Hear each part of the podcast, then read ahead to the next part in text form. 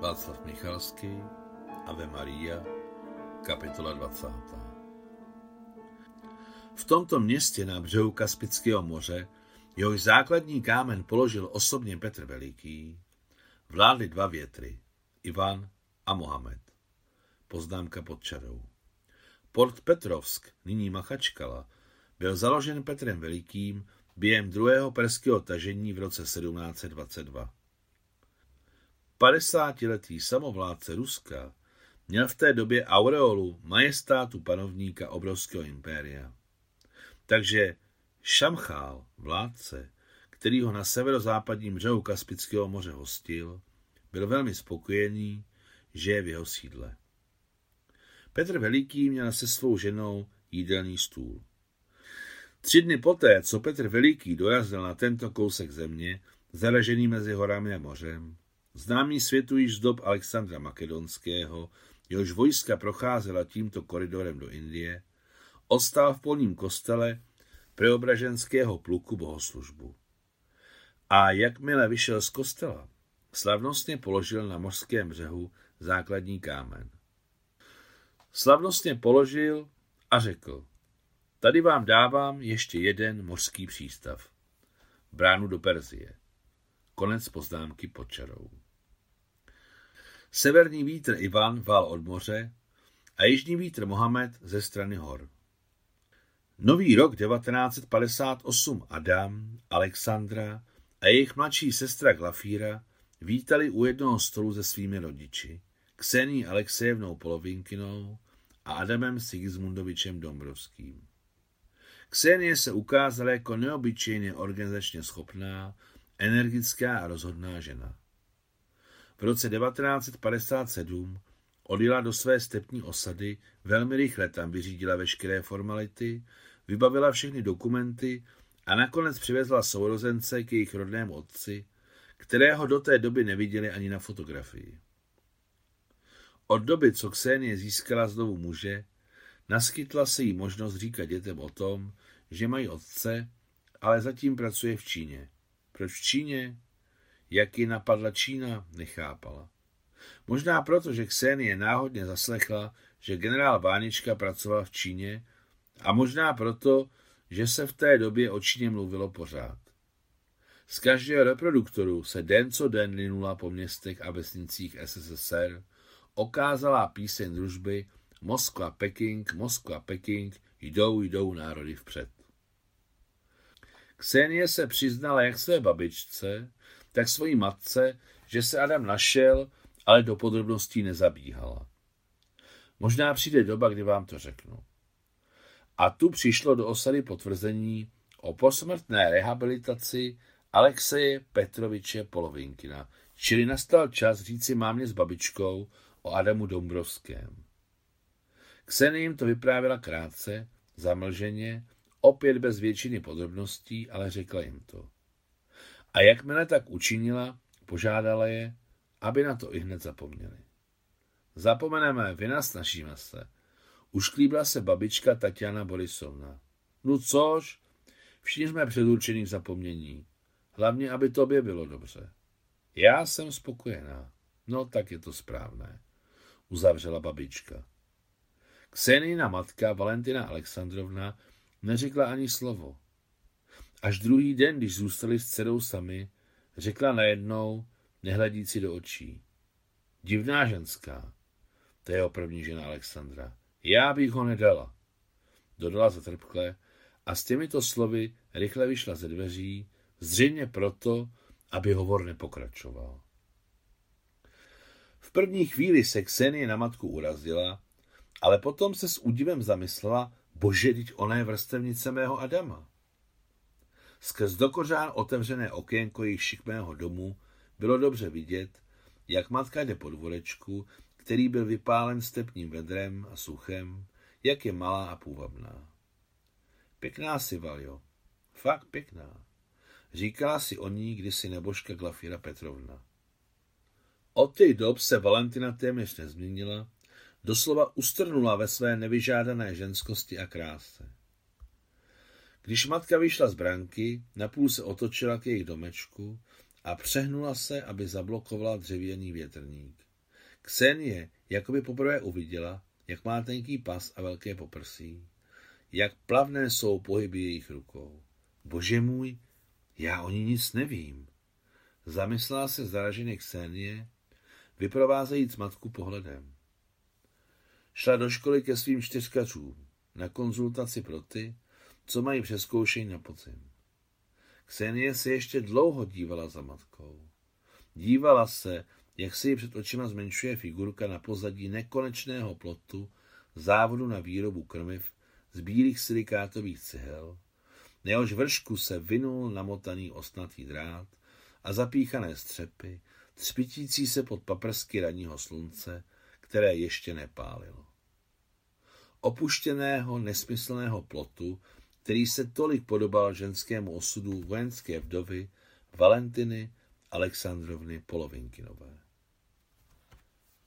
Když Ksenie přijela do tohoto přímořského města, ačkoliv byla matka dvou dětí, ale přeci jen jako velmi mladá žena, se lehce přizpůsobila místnímu životu. Za prvé, zvládla se zalíbit Adamově matce, Aně Ivanovně, což znamenalo to nejdůležitější, totiž, že ji přijali jako vlastní a bez jakéhokoliv schazování s ohledem na její mládí. Najít společnou řeč s Adamovou matkou bylo pro Ksένii lehké proto, že jak její máma, tak babička byla Anna Ivanovna, také učitelka ruského jazyka a literatury. Za druhé, projevila se Ksenina požehnaná povaha, jejímž základem byla z jedné strany otevřenost a absolutní přejícnost k lidem a zdroje zdrženlivost a tvrdost. Přitom si tyto vlastnosti nějak vzájemně nepřekážely. Kseny uměla projít proudem života mezi Skylou a Charybdou tak obratně, jak se to obecně podařilo málo komu dokonce i z lidí, kteří byli obdařeni životní zkušeností. Měla v sobě od přírody nějakou instinktivní moudrost. Ano, šla nezřídka na kompromis, ale přitom se nevzdávala své důstojnosti. Jak se jí to dařilo, tomu dokonce ani Adam nerozuměl. A jen se na svou mladou ženou opodivoval. Hm, si diplomat, Kseňo, úplný čínský dvořan. Jak dovedně zvládneš nikoho neurazit a udělat si stejně všechno po svém. Již do 1. září 1957 zvládla Ksenie správně připravit všechny dokumenty a tak Adam adoptoval svého syna a dceru. Do školy šli s příjmením Dombrovští. Alexandra Adamovna Dombrovskaja a Adam Adamovič Dombrovský. Samotná Ksenie zůstala polovinkina. Ještě s prvním mužem jsme se dohodli, že zůstanu polovinkina. Pohlednuvši záludi na Adama, sdělila Ksenie. Buď si, zasmál se Adam, podle mne byl tvůj první muž absolutně slušný člověk. Ano, moc jsem ho milovala, řekla vroucně Ksenie a vtipně pokračovala. Ale ani můj druhý muž nebyl špatný. Nejsi špatný? To musíš vidět ty. Nebo si z toho ještě nevšimla? V noci se podívám. Utrousila sotva slyšitelně a zčervenala. Toho nového roku v Moskvě tahal za nosy a tváře lehký mráz. Sníh ležel jen v parčících a na záhonech, a to ještě v nesouvislých vrstvách. A tady u Kaspického moře nebylo po mrazu a sněhu ani stopy, za to od moře vál pronikavý vlhký vítr Ivan, který byl tak sichravý, že ani děti nechtěli vycházet z domu. Naštěstí měl Adam z Ksení teplý byt se vším příslušenstvím, čím se v těch dobách mohl pochlubit málo kdo. Panelákové stavby, takzvané chruščovky, právě začínaly. Adam dostal rodinný byt třípatrovém domě s vysokými stropy, tlustými zdmi, na strmém návrší 300 metrů od moře. Od srpna, kdy Ksenie přivezla z osady Adama a Alexandru, si zvykli na mladší sestru Glafíru a na otce. Dokonce i ve škole se sourozenci cítili dobře. Často se hádali a dokonce i prali, ale když se někdo pokusil napadnout jednoho z nich, i hned vystupovali tak nerozlučně, že jak ve škole, tak na ulici si jich brzy přestali všímat, pokud nechtěli dostat nakládačku. V první bitce s domorodci se k Adamovi Alexandře přidala jejich mladší pětiletá sestra Glafira.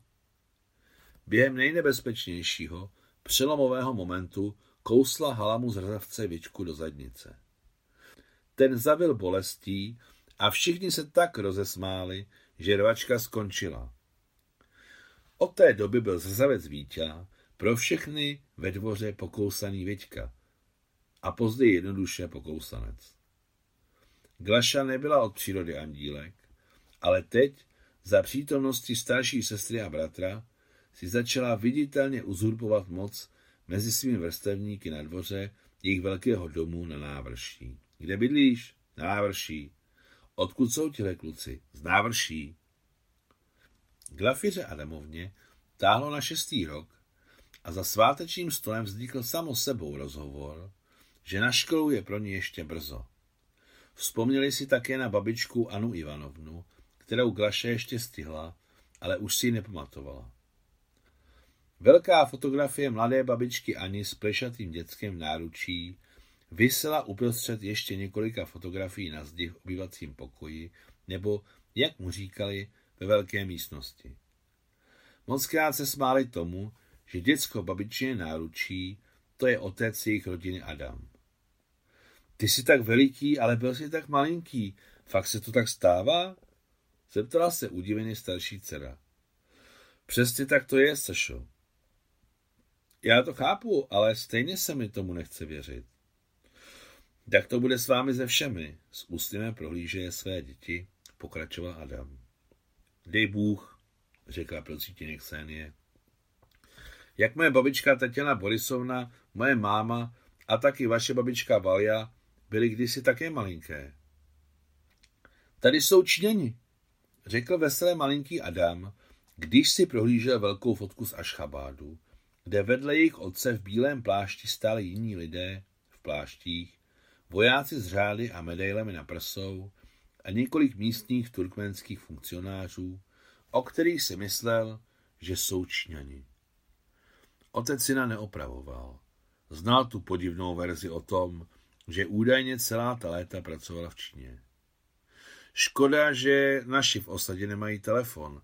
Zavolali bychom jim a popřáli, řekla Ksenie, ale hodila se jim pohled do osady i do Moskvy. Při připomínce Moskvy se mužovi změnila tvář a Ksenie dál toto téma nerozvíjela. Jasně, že si vzpomněl. A kdo pak se mě prosil? Navíc na ašchabácké fotce je Alexandra vedle generála a kousek od Adama. Ale Adam se v tváři nezměnil kvůli tomu, že by si vzpomněl na svoji první ženu Alexandru, ale protože v náprstní kapse kabátu mu ležel papír s rozhodnutím republikového ministerstva zdravotnictví vyslat chirurga první kategorie A.S. Dombrovského s uvolněním z práce na měsíční kurzy zvyšování kvalifikace od 1. února do 1. března 1958 do Centrálního institutu následného vzdělávání lékařů v Moskvě.